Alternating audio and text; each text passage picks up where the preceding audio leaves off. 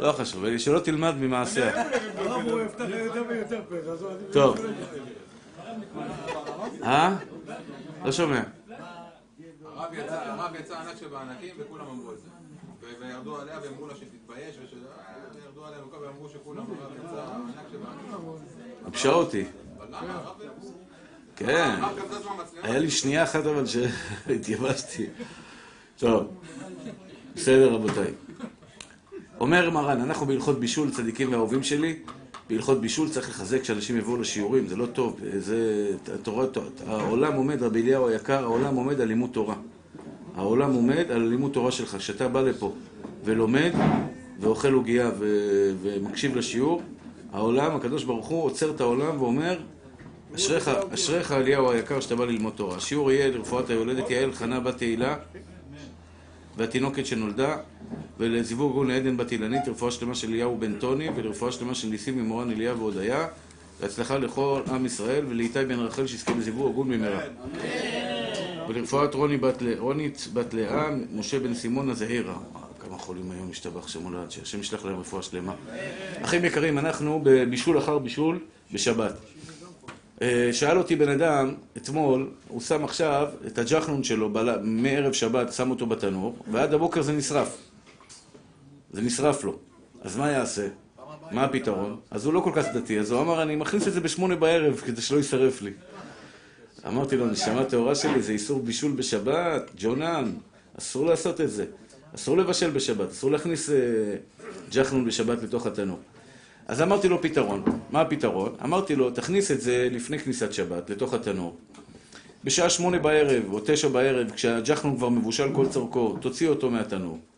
תשים אותו בבוקר על הפלטה, תחמם אותו, ויהיה לך ג'חנון חם וטעים, טרי וטעים, לעבודתו יתברך. כי אין בישול אחר בישול ביבש, יש בישול אחר בישול בלח. זה הכלל שלמדנו בשיעור הקודם.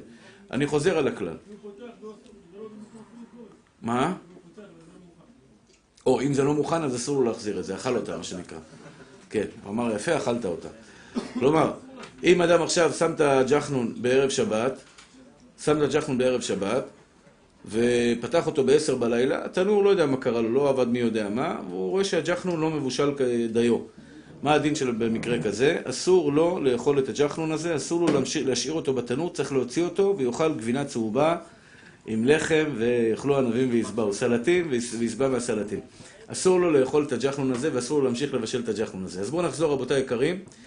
אין בישול אחר בישול בלח, יש בישול אחר בישול ביבש. זה הכלל, שנלמד אותו בעזרת השם, ונלמד גם את הפרטים, מה הדין כשיש מעט רוטב, כמו בדג המרוקאי, של אחינו המרוקאים שאוכלים את הדג מרוקאי מעט רוטב, האם מותר לחמם דג מרוקאי מעט רוטב בשבת קודש? אז קודם כל, יפה מאוד, כל הכבוד. אז קודם כל, יש לנו כלל ברזל, כלל אומר, הלכה היא לא כמו הרמב"ם, אה, אה, הרמב"ם אומר אין בישול אחר בישול בכלל. בכלל אין בישול, בלח, ביבש, כל דבר שמבושל כל צורכו. אז קודם כל, כל מה שאנחנו דנים עכשיו זה דווקא באוכל שנתבשל כל צורכו. אם הוא לא נתבשל כל צורכו, בוודאי ובוודאי שאסור לשים אותו על הפלטה בשבת. זה כלל ראשון. אוכל שלא מבושל, תפוח אדמה לא מבושל, שועית לא מבושלת, כל דבר אחר שלא מבושל, אסור להניח אותו על הפלטה בשבת קודש. יש בישול אחר בישול בדבר שלא מבושל כל צורכו, בין לח בין יבש. זה כלל ברזל. לא מבושל, אתה מבשל אותו בשבת. זה גם מאוד הגיוני. אחד מל"ט מלאכות, כאב לי הלב לשמוע שיש אנשים שמבשלים בשבת. חשבתי שאין אנשים כאלה. לצערי הרב שמעתי אנשים עושים בעוונות הרבים, מנגל וכל מיני דברים כאלה. איסור בישול זה איסור דאורייתא, בשבת. זה איסור חמור מאוד. כשם שאסור לקחת דבר שלא מבושל ולשים אותו על הפלטה בשבת ולבשל אותו, באותה מידה בדיוק אסור לקחת דבר שהוא חצי מבושל ולשים אותו על הפלטה ולבשל אותו. הגיוני או לא הגיוני? מאוד הגיוני. לא מבושל כל צורכו. מה הדין אם מישהו הגיש לך אוכל שבישלו אותו בשבת? אסור לאכול אותו. מישהו הגיש לך עכשיו ג'חנון, שאתה יודע שהוא שם אותו בשמונה בערב בתנור, אסור לך לאכול את הג'חנון הזה. כל מלאכה, בין משוגג בין במזיד. אסור לך לאכול את זה. כל דבר שנתבשל בשבת, בין משוגג בין במזיד, אסור לאכול אותו בשבת קודש. זה כלל ברזל, כל אחד צריך לדעת אותו. אותו דבר, דבר שנעשתה בו מלאכה, אדם שהדליק אה, אש בשבת, אסור ליהנות מהאש הזאת בשבת. אסור לך עכשיו לבוא להתחמם לאש הזאת, פתאום בא מישהו הדליק תנור. בשבת, ואתה קר לך, אתה רוצה להתחמם, אסור לך להתחמם באש הזאת. אותו דבר במזגן, אדם שהדליק מזגן בשבת, אם זה, טוב, מזגן זה קצת שונה, אבל לא ניכנס כרגע לפרט הזה. אז קודם כל, תבשיל שאתה רוצה לחמם אותו בשבת, אשתך רוצה לחמם אורז, רוצה לחמם שניצל, רוצה לחמם עוף, רוצה לחמם ביצים, רוצה לחמם דגים, רוצה לחמם כל תבשיל אחר. אתה חייב לשאול את השאלה הראשונה, אשתי היקרה, האם האוכל מבושל כל צורכו? יש מקרים, למשל בורקס, בורקס, שצריך לשים לב לזה, בורקס אפילו, שבדרך כלל בורקס שבא מהחנויות הוא אפוי כל צורכו. אבל בורקס שאישה מכינה בבית, הרבה פעמים העלים החיצוניים, עלי, עלי בצק, בצק עלים, החיצונים מבושל כל צורכו, והפנימי לא תמיד מבושל כל צורכו, כי זה לא תנור מקצועי, זה תנור ביתי. אז צריך לשים לב, אישה שאפתה בורקסים מלפני שבת. אפתה בורקסים מלפני שבת. ורוצה עכשיו לחמם את הבורקסים על גבי הפלטה, צריך לפתוח את הבורקס, לבדוק שהוא מבושל מבפנים כל צורכו, ורק אחרי זה יהיה מותר להחזיר אותו ולהניח אותו על גבי הפלטה בשבת. בסדר רבותיי? אותו דבר, שניצל, דגים, כל דבר שהוא זה, אתה צריך להיות צריך לראות שהוא מבושל. ביצה למשל, אם אתה רוצה לבשל ביצה בשבת קודש, לחמם אותה על גבי הפלטה, יש לך עכשיו סיר עם ביצים, אתה רוצה, בלי מים. או, יש כאלה אומרים אפילו עם מים, במקרה הזה זה קצת שונה, יש כאלה אומרים אפילו עם מים, כי את המים אתה לא משתמש בהם. הרי אמרתי לכם שיש בישול אחר בישול בלח. השאלה היא איך יהיה מותר, איך אמרתי לכם שיש פוסקים שאומרים שמותר לחמם ביצים עם מים? מה התשובה? לחמם. הביצים קשות, המים מבושלות. חיממת עכשיו סיר ביצים, חיממת סיר ביצים מערב שבת, שמת אותו במקרר, אתה רוצה עכשיו לקחת את הסיר ביצים עם המים, לשים אותו על הפלטה בשבת. אמרתי לכם שיש בישול אחר בישול בדבר שהוא לח. אסור לבשל אותו בשבת. אבל יש פוסקים שמתירים. למה יש פוסקים שמתירים? כיוון שאני, כשאני מחמם את המים, אני לא מתכוון לחמם את המים. אין לי עניין לחמם את המים. יש לי עניין לחמם רק את הביצים. יש לי עניין רק לחמם את הביצים. כן? בלי מים זה לא יתחמם, זה יישרף לך. ברוך אתה אדוני, אלוהינו מלך העולם, שהכל נהיה בדברו.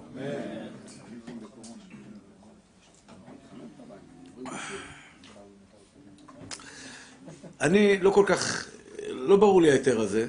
שמע, שמעתי בשם רב אחד שהוא מתיר את זה. לחמם את הביצים עם המים. אה, שמעתי גם בשם הרב יצחק יוסף שככה הוא סובר, הראשון לציון שיחיה, השם ישברו וחייהו. אני, אני, אני, כששואלים אותי, אני אומר, כדאי להחמיר. למה הם מתירים לחמם את המים יחד עם הביצים? זה נקרא דבר שאתה לא מתכוון, פסיק ראשי אבל אתה לא מתכוון, בדבר שיש בו מחלוקת, ויש אומרים שמים זה דבר שהוא מצטמק ורע לו, במקרה כזה, אנחנו עוד מעט תבינו על מה אני מתכוון, למה, למה, מה מיוחד במצטמק ורע לו. יש פוסקים שמתירים. מי ששואל אותי שאלה כזאת, אני אומר לו, תחמם את זה בלי מים. למה להיכנס למחלוקת?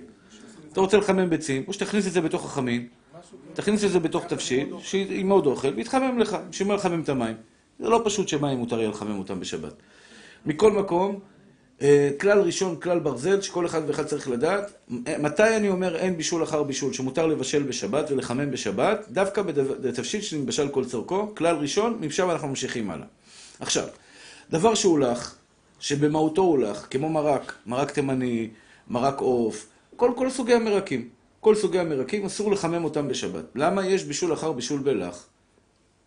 אין בישול אחר בישול ביבש. כל דבר יבש, מותר לבשל אותו בשבת. כגון, כמו שאמרתי, דג, אתה רוצה עכשיו לחמם חתיכת דג, להניח אותה על הפלטה בתבנית חד פעמית, מותר לך. חתיכת דג. שניצל, מותר לך לחמם אותו על הפלטה. עוף, מותר לך לחמם אותו על הפלטה. ביצה, מותר לך לחמם אותו על הבורקס, מותר לך לחמם אותו על הפלטה. כל הדברים האלה זה נקרא דברים יבשים. ודברים יבשים, אנחנו אומרים, אין בישול אחר בישול בדבר יבש. גם זה כלל פשוט, אין בו מחלוקת, מוסכם, הכל בסדר, יאכלו ענבים ויסברו. יש דבר שיש בו מעט רוטב, מעט רוטב, אבל רובו יבש. יש לך לפעמים כל מיני קציצות כאלה, מעט רוטב למטה. הייתי אומר אפילו זה שומן שנקרש כזה. אישה, אישה שעושה קציצות עוף או קציצות בשר בתנור, יש שמן שנוזל מהקציצות, הוא נקרש, לא על זה אני מדבר. אם הוא נקרש זה הרבה יותר קל, כבר אני אדבר על זה על נקרש. אני מדבר כרגע על נוזל שהוא לא קרוש, כמו דג מרוקאי. זה המקרה, או מרוחריימה. חריימה, אבל בוא נגיד שיש לך מעט רוטב, במקרה שיש לך מעט רוטב, והרוב דגים. בזה יש מחלוקת. הרב יצחק יוסף שיחיה, הרב עובדיה כתב את זה, שאם יש מעט רוטב מותר. אבל עוד מעט נראה מה הטעם שמעט רוטב יהיה מותר. הרי יש, יש בישול אחר בישול בלח. יש פולח או אין פולח? יש פה לך. אמנם הרוב זה דג, אבל יש פה מיעוט רוטב. אתה מבין? מיעוט רוטב. מה הסיבה שהרב עובדיה התיר? אז אני אסביר את הסיבות, ולפי זה אנחנו נבין מתי יהיה מותר, מתי יהיה אסור. קודם כל יש דעת רבנו ירוחם. רבנו ירוחם אומר, גם כשאני, כלל, כלל חשוב, גם כשאני אומר שאין בישול, שיש בישול אחר בישול בלח, מתי יש בישול אחר בישול בלח? כשזה מצטמק ויפה לו. אבל מצטמק ורע לו, אין בישול אחר בישול בלח. ככה אומר הרב רבנו ירוחם. אני חוזר. אתם, אתם מבינים את ההבדל בין מצטמק ורע לו ומצטמק ויפה לו? יש רוטב, למשל רוטב של מרק. מרק שאתה מבשל אותו הוא נהיה טוב יותר, טעים יותר, משובח יותר. זה נקרא מצטמק ויפה לו. אבל יש חמין למשל, וזה אסור, ודאי. יש מרק שהוא מצטמק ורע לו. מה זה מצטמק. מה זה מצטמק ורע לו? מצטמק ורע לו זה כשהמרק, אתה יודע, כשאתה משאיר אותו על הפלטה עוד או על האש יותר, הוא נהיה אה, אה, אה, פחות טעים. טפל יותר, שרוף יותר, חמין. בשבת בבוקר, החמין כבר במצב של מצטמק בדרך כלל. אם הפלטה היא טובה, הוא מצטמק ורע לו. כי הוא עכשיו הולך ונשרף יותר, הוא לא נהיה טוב יותר, אלא נשרף יותר. זה נקרא מצטמק ורע לו. הבנתם מה זה מצטמק ויפה לו, מצטמק ורע לו? דגים של, של, רוטב של דגים. רוטב של דגים. זה נקרא מצטמק, דג מרוקאי אני מתכוון, כן? אני בכוונה מדגיש דג מרוקאי, כי זה הדגים עם הרוטב שאוכלים. יש הרבה סוגי דגים שעושים, אבל לא כולם צריכים את הרוטב שלהם. בדג המרוקאי, חלק טעים מהדג זה הרוטב של הדגים. השאלה נשאלת, האם דג מרוקאי זה מצטמק ויפה לו, או מצטמק ורע לו? הרוטב שלו? לא, יפה מאוד, בדיוק, כל הכבוד, תלוי בכמות. כלומר, אם זה כמות גדולה, יש לך ממש שמן צף לך על הדגים, אז אפשר לומר שזה מצטמק ויפה לו. אבל בדרך כלל, מתי הבעיה הזאת? בשבת בבוקר. שבת בלילה הכל בסדר, מוציאים את זה מהפלטה. כל השאלה היא, מתי מותר לחמם דגים? בדרך כלל, השאלה הזאת נוצרת בשבת בבוקר. כשרוצה היהודי המרוקאי הצדיק שלנו, זה באמת דג מאוד טעים. רוצה לאכול בבוקר דג חם מה, מהדגים של אתמול, מהאחראים של הטריפוליטאים של אתמול. הוא רוצה להוציא את הדג, לחמם אותו על הפלטה. עכשיו, במק... ב... כשאני מוציא את הדג בבוקר מהפלטה, מה... מהמקרר, בדרך כלל הרוטב שם הרבה או מעט, אז בואו נעשה את החילוק. אם יש הרבה רוטב, גם הרב עובדיה מודה שזה אסור. אסור לחמם את ה... כי זה מסתמק ויפה לו. אה? אם זה קרוש, זה משהו אחר. אם זה קרוש, זה משהו אחר. רגע, קרוש, השאלה היא קרוש בטמפרטורת החדר צריך להיות. הבנתם? צריך להיות קרוש בטמפרטורת החדר. לפעמים הוא קרוש במקרר, אבל בטמפרטורת החדר הוא לא קרוש. למשל, דבר שהוא קפוא במקרר ואתה מוציא אותו. קרוש מותר לחמם אותו על הפלטה. זה מפורש בשולחן ערוך. כן? אינפנדה. אינפנדה. מותר לחמם דבר קרוש על גבי הפלטה בשבת. אפילו שהוא נימוח אחרי זה ונהיה נוזלי. כתוצאה מהמקרר הוא נהיה קרוש. או, עכשיו השאלה היא כזאת, שימו לב. קרוש, אם כבר נגענו בקרוש, אני אסביר רגע את הנקודה של קרוש. מפורש בשולחן ערוך, יש הרבה פעמים שיש לך בשר שדבוק לו שומן קרוש. אז מרן כותב, מותר לשים בשר כזה ס- נגד האש, כנגד האש. הבנתם? יש לך בשר, יש בו שומן. השומן נקרש. מותר לשים את השומן הזה כנגד האש או על גבי הפלטה בשבת. למה מותר לשים אותו על גבי האש כנגד, ה- כנ- על גבי הפלטה בשבת? כיוון שכשאני מניח אותו הוא נקרא יבש. אחרי זה הוא נעשה נוזלי, זה נקרא גרמה. שהנוזל שלו נהיה בצורת, בצורת גרמה, ולכן, כיוון שכשאני מניח אותו על הפלטה כשהוא קרוש, זה נקרא יבש, מותר לי להניח אותו על הפלטה. עד כאן הבנתם מה זה קרוש? קרוש, מותר להניח אותו על גבי הפלטה. הרבה פעמים יש לך, למשל, אה, גפילטה פיש. מי שאוהב אותו כמובן, כן? כן. או בשר צלי, נכון, יפה מאוד. בשר צלי, אתה מכין בשר צלי, והשומן שלו נקרש לך בתוך הזה. אתה מוציא את התבנית חד פעמית עם הבשר צלי, והוא כולו רוטט, ברטט כזה, אתה מבין?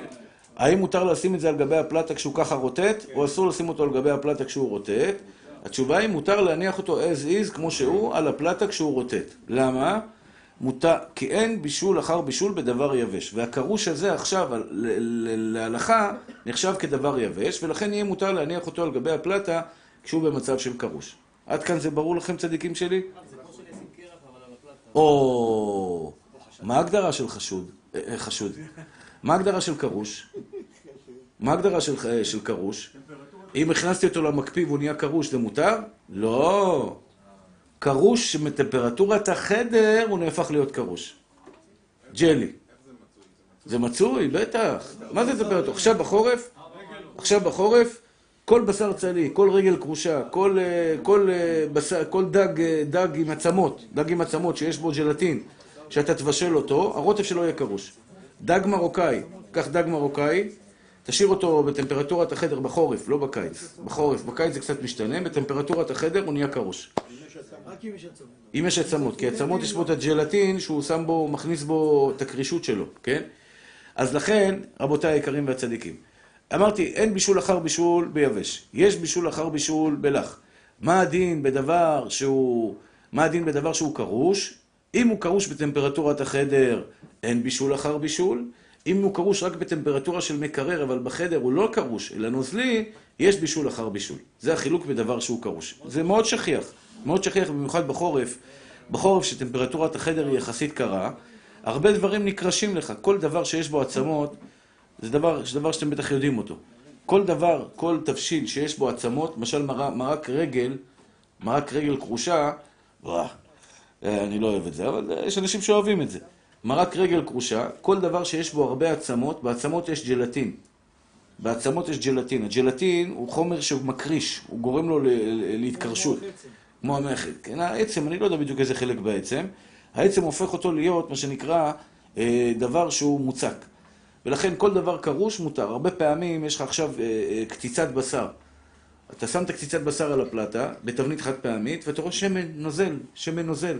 אה? אמרנו יש בישול אחר בישול בלח. איך מותר לשים את הקציצת בשר על גבי הפלטה? התשובה היא, ברגע ששמתי אותה זה היה מוצק, אחרי זה זה נהיה נוזלי, זה מותר. כל שהוא היה מוצק, וזה גם מצטמק ורע לו, כל הכבוד, יפה מאוד, יפה מאוד. וזה גם מצטמק ורע לו, וכל דבר שמצטמק ורע לו, תודה רבה על הכוס תה, השם ישמריך ויחייך.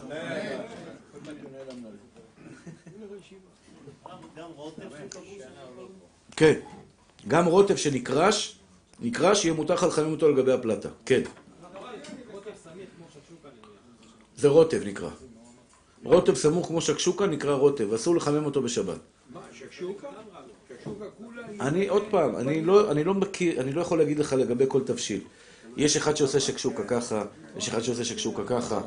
אני כרגע מדבר, אתה נוזלי. מה שנשפך, יש, אתה שופך את זה. זה נשפך או, נו- או נופל? מוצק? אם זה סמיך, זה נופל ולא נשפך, כשאתה לוקח אה, דוגמה סיר ואתה שופך אותו מסיר לסיר, יש דבר שהוא נשפך, נוזל, ויש דבר שהוא נופל טח. זה יבש, זה לך. זה ההבדל ביניהם. עכשיו רבותיי, שימו לב. אם אני אה, בספק לגבי הכמות של הרוטב, אני יכול לחלק את זה פשוט? כן, מצוין, ככה תעשה. אבל בואו נסביר רגע מעט רוטב והרבה רוטב. קודם כל. מה שהרב עובדיה מתיר בהרבה מעט רוטב, הרב עובדיה, עליו השלום, דרך אגב, הוא היחיד שמתיר. כמעט כל האחרונים חלקו עליו, אבל הרב עובדיה מתיר. הוא עד סוף ימיו התיר, וגם שיהיה בריא להיבדל לחיים טובים וארוכים הראשון לציון הרב יצחק יוסף, שיחיה. הוא גם כן סובר שרוב רוב יבש, מיעוט רוטב, מותר. אבל מה שאני הבנתי בדברי הרב עובדיה, מה שאני הבנתי בדברי הרב עובדיה, לכאורה, הרב עובדיה אומר הולכים בתר הרוב. בכל התורה כולה הולכים בתר הרוב. זה כלל. כל דפריש מרובה פריש, בכל דבר הולכים בתר הרוב. לכן אומר הרב עובדיה, רוב יבש, זה נקרא יבש, מותר לחמם אותו בשבת. רוב לך, אסור לחמם אותו בשבת. ככה אמר הרב עובדיה. אבל הרב משאש, הקשה עליו. הוא אומר, תראה, יש לי עכשיו מרק, מרק עוף. יש בו עוף אחד, שוחה לו לבד. מותר לחמם את זה בשבת? אסור לחמם את זה בשבת. הרוב רוטב, נכון? הרבה רוטב, מרק, הרבה מרק, עם עוף אחד שצף לו ככה, שצף לו מסכן כזה בודד, בדד. יושב לו בתוך, בתוך הסיר. אסור לחמם את זה. למה? כי הרוב שמה הוא מרק, יפה מאוד. אני חכם. אז המרק הזה מותר לחמם אותו, אסור לחמם אותו בשבת? אסור לחמם אותו בשבת. אני אעשה הוקוס פוקוס ויהיה מותר. איך? אני אקח מהשכן שלי כמה חתיכות עוף, ישים בתוך הבשר, אני אחזיר לו את העוף. אני אחזיר לו אותו. אני אלך לשכן שלי, אקח ממנו כמה חתיכות עוף, ישים אותם בתוך המרק, עכשיו יהפך לי להיות רוב עוף, מיעוט מרק, אותו מרק, אותו מרק שאמרת לי מקודם שאסור לחמם אותו, אני אשים בו עוד חתיכות עוף, ואז זה יהפך להיות כביכול עכשיו הרוב יבש, ואז יהיה מותר לחמם אותו. זה מה שהקשה הרב משאש, הוא אומר, איך יכול להיות? מה אכפת לי שיש רוב ומיעוט? מה אכפת לי? תכלס, יש פה רוב. אם אתה סובר שברוטב יש בישול אחר בישול, מה אכפת לי כמה עוף יש לידו? יש בישול בלח. זה כמו אש. נשנה לי עכשיו אם אתה... שלושה מדליקים אש וארבעה לא מדליקים אש. אסור להדליק אש בשבת. לא, זה כמו שהשכן שלי ידליק אה. לא מבטל איסור, אין פה איסור, ממי. אין פה איסור. יש פה מרק. אסור לבשל אותו. אני אוסיף לו עוד עופות, מה יקרה עכשיו? מה יהיה הרוב? אני מבטל איסור. לא, אין פה איסור. זה לא נקרא מבטל איסור לכתחילה. אין- יש פה איסור? אסור לי לבשל את המרק. אסור לך לבשל, אבל מותר לך לאכול? כן. מותר לך לאכול, אין פה איסור, זה לא נקרא איסור. אוקיי. מותר לך להוסיף על זה עופות, לפי שיטתו, ככה שאל הרב משאש על הרב עובדיה. איך אתה אומר שמותר לי עכשיו לחמם מקום בדבר שיש בו רוב, רוב יבש, רוב יבש, יהיה מותר לחמם אותו בשב, בשבת? הרי יש פה מיעוט רוטב, השאלה היא מאוד, מאוד הגיונית. יש בישול אחר בישול ברוטב? יש בישול אחר בישול ברוטב. מה אכפת לי מה יש לידו? בתוך הסיר. אתה מבין את השאלה? רוטב, יש בו בישול או אין בו בישול? למה? מה ההבדל? אם יש ברוטב בישול, אסור, בין אם יש לידו הרבה, בין אם יש לו מעט. אם לא אין בישול, אז גם אם יש הרבה יהיה מותר. מה אכפת לי, הרוטב הזה, הרוטב הזה, אם יש לידו הרבה עוף או מעט עוף? זו השאלה ששאל הרב משש. אז הרב עובדיה תירץ את זה בצורה מאוד יפה. הרב עובדיה, וככה אני חושב שכוונתו של הרב עובדיה, ולדעתי אסור להקל יותר מזה. מה שהרב עובדיה מתיר במרק שיש מעט רוטב, כמו דג מרוקאי, או חמין, לפעמים אתה רוצה להוציא חמין מהמקרר, יש לך חמין מהמקרר, שמשום מה שמת אותו במקרר, ואתה רוצה לחמם אותו בשבת. האם מותר יהיה לחמם אותו בשבת או אסור לחמם אותו בשבת? אז הרב אומר, עליו השלום, שאם יש מעט רוטב מותר. כוונתו של הרב עובדיה, וזה ההסבר, זה התירוץ שהוא כתב לרב משש, על דברי הרב משש. הרב שלום משש. א', הוא אומר, מעט רוטב בדרך כלל מצטמק ורע לו. וזה נכון. אבל מה זה מעט רוטב? יש דג, ש... דג שנשים מרוקאיות, או אני לא יודע, עדות, לא רוצה להיכנס לעדות, בלי לפגוע בעדות אחרות, חס ושלום. אבל uh, יש דגים שאתה רואה, השמן צף שם, מלא מלא שמן. זה טריפוליטאים או דג מרוקאי, מלא שמן ומלא רוטב. עכשיו, הרוב זה דגים, כי יש הרבה הרבה דגים. אבל הרוטב הזה הוא לא מצטמק ורע לו, הוא מצטמק ויפה לו. זה ודאי, אפילו שיש לך הרבה הרבה דגים. והרוטב הוא מעט כלפי הדגים, אבל יש לך מלא רוטב, אחי. יש לך מלא רוטב. אתה לא יכול להגיד עליו מצטמק ויפה ורע לו, הוא מצטמק ויפה לו. כשאשתי מכינה דגים, או הבת שלי מכינה דגים, והיא עושה, עושה דגים מרוקאים, זה לא יוצא כמו המרוקאים, אבל היא משתדלת לחקות את המרוקאים. לא, זה יוצא טעים מאוד, אבל זה לא, אתה יודע, המרוקאי זה חריף, הם יותר אשכנזים כאלה, אתה יודע, אוכלים את זה בלי חריף. אצל מרוקאי עושה את זה חריף, אתה אוכל, כל האוזניים שלך בוערות, העיניים שלך דמעות בעיניים. נכון? מרוקאי צריך להיות חריף, אחי. באמריקה יש אה, חבר, יש לי חבר מרוקאי, עושה לי דג, מה- דג זה, אני אוכל ובוכה, אוכל ובוכה, אבל זה דג, חביבי. כן, אל תבכה, זה דמעות, אחי, ואתה רואה חתיכות פלפל שם גדולות. בקיצור, אז הרוטב, שיש לך הרבה רוטב בדג, יש לך הרבה רוטב בדג, אז זה לא מסתמק ורע לו. לכן, קודם כל, ההיתר של הרב עובדיה מוגבל. מתי יהיה מותר לחמם מעט רוטב עם הדג, או מעט שומן עם הדג, או מעט רוטב עם העוף, או עם, הדג, עם הקציצות בשר? דווקא במסתמק ורע לו. כלל ראשון. מסתמק ויפה לו, אסור. מי מחליט? אתה תחליט. אתה תהיה הפוסק שלך בבית. אתה בבית שלך, אתה פוסק, כן. אדם חייב להיות פוסק בבית שלו. אשתך עכשיו שואלת אותך, אה, מה, בעלי היקר, אתה הולך לשיעורים של הרב יגאל? בוא תפסוק לי, מה, אני מותר לחמם את זה, אסור לחמם את זה? אתה קודם כל תשחק אותה, יעני ג'נטלמן, יעני בקיא כזה גדול. כן, כן, תראי לי אשתי, תראי לי, תראי לי את המרק, תסתכל על זה במבט של, בוד... של אה, פוסק. מסתכל על ה... על ה... על ה... על ה... כן, בוחן את החתיכה, מסתכל. אם הרוטב, הרבה רוטב, אתה פוסק לה, זה אסור. אם יש מעט רוטב, זה מותר. מעט רוטב, הכוונה היא, יש למטה קצת רוטב, שגם ככה הוא כבר, אתה יודע, מסתמק ורע לו. אם זה מסתמק ורע לו, זה מותר. כי מוכח במרן בהמשך, בסעיף, אה, בסעיף, אה, אה, באיזה סעיף זה היה? אה, בסעיף ח', משמע במרן, וככה חזון איש לומד, שמרן מתיר במצטמק ורע לו, כמו רבנו ירוחם. מצטמק ורע לו, יש לך עכשיו אה, אה, חמין, שהוא כבר, מה שנקרא, מסתמק וזה, ומישהו הוריד את החמין מהפלטה. אתה רוצה להחזיר אותו על הפלטה, החמין כבר קר. מותר לך להחזיר אותו על הפלטה, אסור לך להחזיר אותו על הפלטה. התשובה היא, מותר להחזיר אותך, את החמין על הפלטה, אם הוא מצטמק ורע לו. אם החמין הזה מצטמק ורע לו, מותר לך להחזיר את זה על גבי הפלטה. ברור לכם מתוקים שלי? הבנתם מה זה מצטמק ורע לו? זה מאוד הגיוני, לא צריך להיות גאון בזה. מאוד הגיוני, מצטמק ורע לו. אז סיבה ראשונה שענה הרב עובדיה לרב משאש, למה אני מתיר לך מעט רוטב? הרב משאש הקשה קושייה חזקה. אומר, מה אכפת לי מה יש ליד הרוטב? אם הרוטב זה פצצת אטום, זה בישול בשבת, בוא נקרא לרוטב פיצוץ, פצצה, ואסור לבשל רוטב בשבת, מה אכפת לי שיש לידו עוד עוף? פתאום זה נהיה מותר? אתם מבינים? זה כמו הדוגמה שהבאתי לכם עם ההוא שיש לו עוף צף לו, הוא הולך להביא מהשכנים עוד שלוש קילו עוף, שם את זה בתוך המרק, עכשיו הרב אומר לו תבשל. אומר לו, אבל לפני כן המרק הזה אמרת לי אסור. מה זה משנה שהוספתי לו עוד עוף? פתאום יהיה לי מותר? זה מה ששאל הרב משאש. את הקושייה שלו תירץ הרב עובדיה, לא, אתה צודק במקרה הזה. אני דיברתי על מקרה שיש מעט רוטב, מה זה מעט רוטב? מעט רוטב מצטמק ורע לו. שזה מעט רוטב מצטמק ורע לו, אז מותר לחמם את זה בשבת. אבל מצטמק ויפה לו, אסור לחמם בשבת. ברור לכולם צדיקים שלי? יופי. אה? אמרתי, תלוי כמה רוטב יש שם. אבל אתה גם נהנה מהרוטב. כאלה, אתה רק את הרוטב. אתה צודק. חצי גובה מהדגים. אומר, לדעתי חצי גובה מהדגים זה כבר מצטמק ויפה לו. ככה אני חושב. אסור. חצי רוטב מהדגים, חצי... אז תשפוך את הרוטב. לא. שפוך את הרוטב. אז יש מקרה כזה, זה התירוץ השני שהרב עובדיה תירץ לו. אבל קודם כל לגבי השאלה שלו, אתה צודק. בדג מרוקאי, אני לא, לא יכול להגיד לך במאה אחוז מתי כן, מתי לא, אני סומך על האינטליגנציה שלך. אתה תסתכל, אם זה חצי, אם הרוטב מגיע לחצי דג, זה מסתמק ויפה לו. זה רוטב, אבל יש רוטב שירד למטה. ירד למטה כבר, אתה יודע, הוא מה שנקרא כבר ממש... אה, כן, בדיוק. הוא נשאר שם בקטנה, רוטב כזה אסור לך לחמם בשבת, מותר לך לחמם בשבת קודש.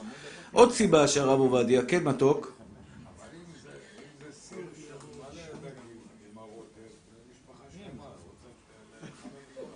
אסור. מלא רוטב אמרת?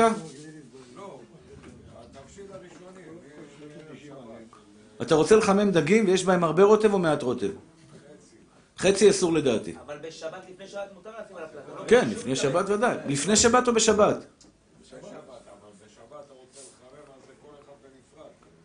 בואו בוא ניתן לכם כמה עצות, בואו תשמעו מתוקים שלי. בואו נסיים ואחרי, ואחרי זה זה.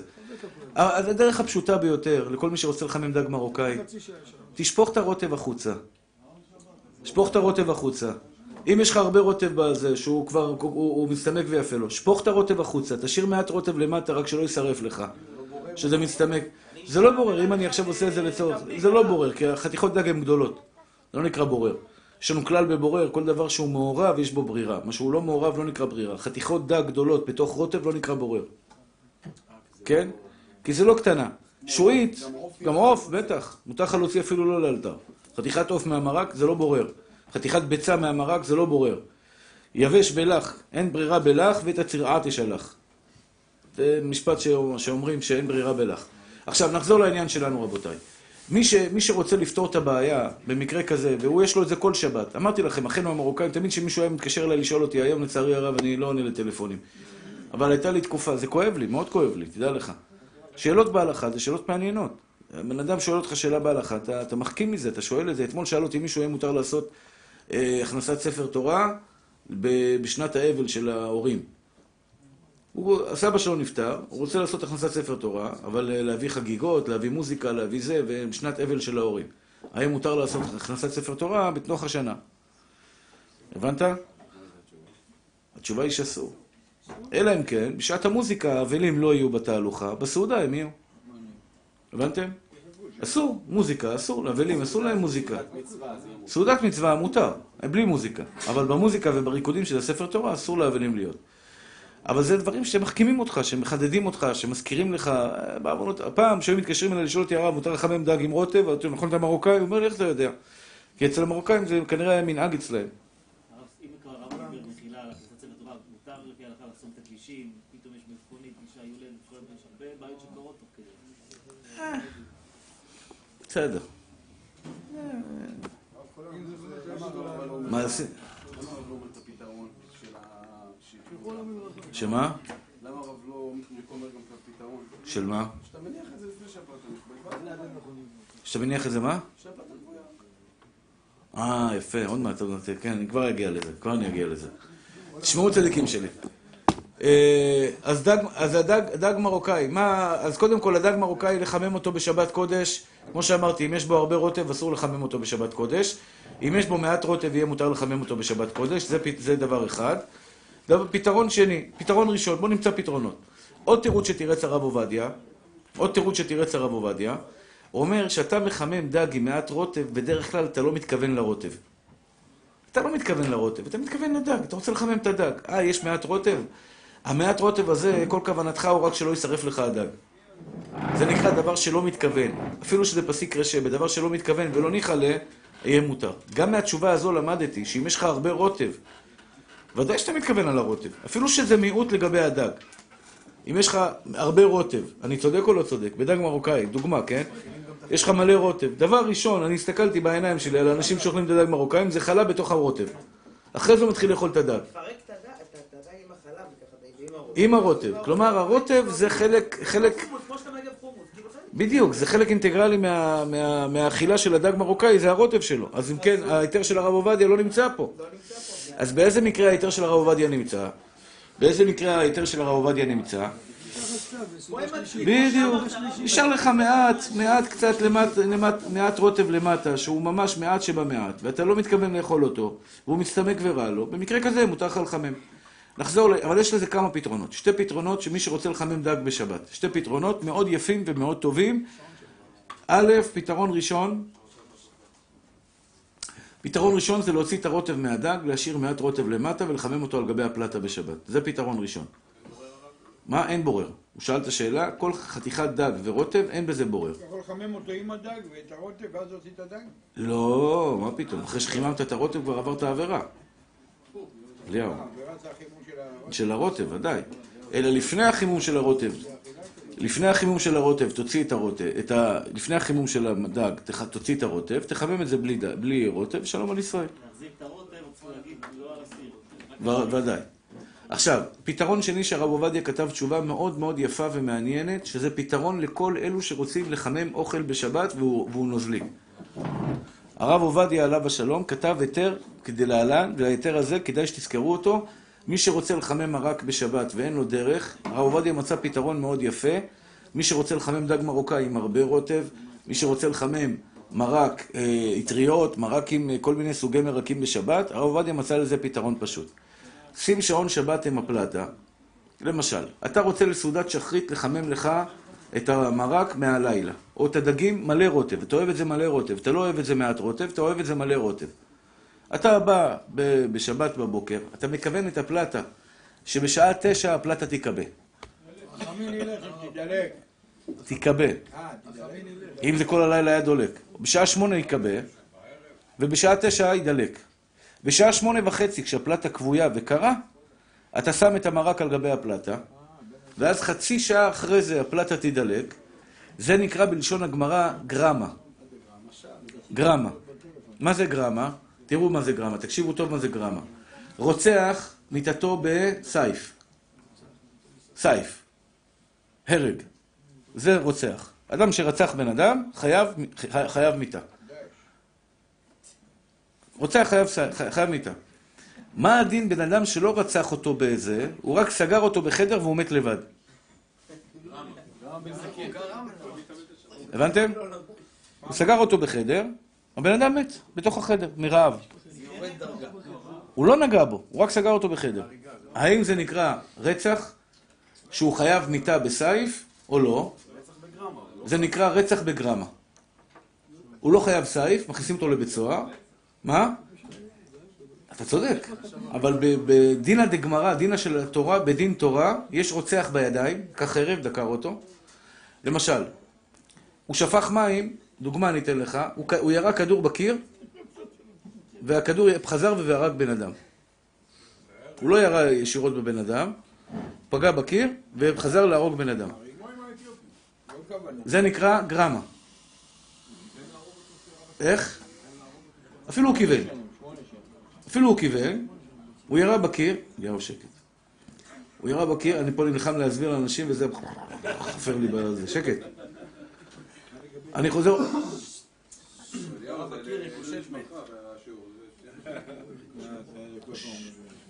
די. אני חוזר עוד פעם. יש מושג שנקרא גרמה. התורה חייבה בן אדם, אני אתן לך דוגמה, אולי תשמע לך מצחיקה, אבל זה ההלכה. אוקיי? בן אדם בא לשכן שלו, חתך לו את ה... השאלה הזו שאלו אותי במבחן לדיינות. חתך לו את הכבל של המקרר. צ'יק. המקרר לא עבד, שלושה ימים הוא פותח את המקרר, סירחון, כל הבשר, שלושת אלפים שקל, הלך לאבדון. חייב לשלם או לא חייב לשלם? פתח בכוונה? בכוונה. בידי אדם. לכאורה, ההיגיון שלך מה אומר? חייב. שלך אתה מבין? ההיגיון אומר חייב, אבל התורה אומרת שזה נקרא גרמה. גרמה חייב, פיטור בידי אדם, חייב בדיני שמיים. זה מה שבורא עולם חידש בדין הזה של גרמה. יש מושג בגרמה ברציחה. יש מושג של גרמה בנזיקין. גרמה בנזיקין. למשל, בן אדם כת- לקח צ'ק ושרף אותו. לא, זה לא גרמה, זה גרמה, חייב. לקח צ'ק ושרף אותו. הוא שרף לך כסף או שרף לך צ'ק? צ'ק. הייתי אומר, אבל זה לא, זה לא מקרה נכון. אה, מקרה של גרמה, בן אדם סגר לך את הכביש, סגר לך את החנייה, חס ושלום, באת לצאת, אתה נגיד עורך דין, מקבל לשעה 500 שקל, או 5,000 שקל, באת לצאת מהבית, מהבית לעבודה, בא בן אדם סגר לך את החנייה, סגר לך את הרכב, שלוש שעות נתקעת, שלוש שעות עבודה פספסת, בגללו, 1,500 שקל. זה נקרא גרמה בנזיקין. הוא לא הזיק אותך בידיים, הוא גרם לך נזק. זה נקרא גרמה בנזיקין. לא משלם. חייב בדיני שמיים. חייב בדיני שמיים. עד כאן זה ברור? יופי. יש מושג בשבת שהתורה אסרה דווקא פעולה שנעשית בידיים, לא בגרמה. הבנת מה זה גרמה מתוק? יופי. אני שם עכשיו על הפלטה, פלטה קרה. אני שם עליה מרק, אוקיי? הפלטה תדלק בעוד חצי שעה. הפלטה תדלק בעוד חצי שעה. האם זה נקרא מעשה בידיים או גרמה? איך אתה מבין? גרמה. משתמש בלשון הגמרא, גרמה. זה נקרא גרמה. לכן, גרמה בשבת אסור רק מדי רבנן, לא מדאורייתא. שבת, התורה אמרה לך, לא תעשה כל מלאכה. דווקא כשאתה עושה פעולה בידיים, אבל אם אתה עושה פעולה של גרמה, למשל, אני אתן לך דוגמה. אתה מכיר את השירותים שמורידים את המים ונהיה צבע במים, באסלה? כן, יופי. האם מותר לעשות את זה בשבת או אסור לעשות את זה בשבת? משום צובע. יש מלאכת צובע בשבת. אתה מוריד את המים, המים מהניאגרה יורדים למטה, הם עוברים דרך הצבע הצובע, והמים נצבעים בכחול ויורדים לבלוע. כן? מותר לעשות את זה בשבת, לכאורה אתה צובע את המים. התשובה היא, זה נקרא גרמה.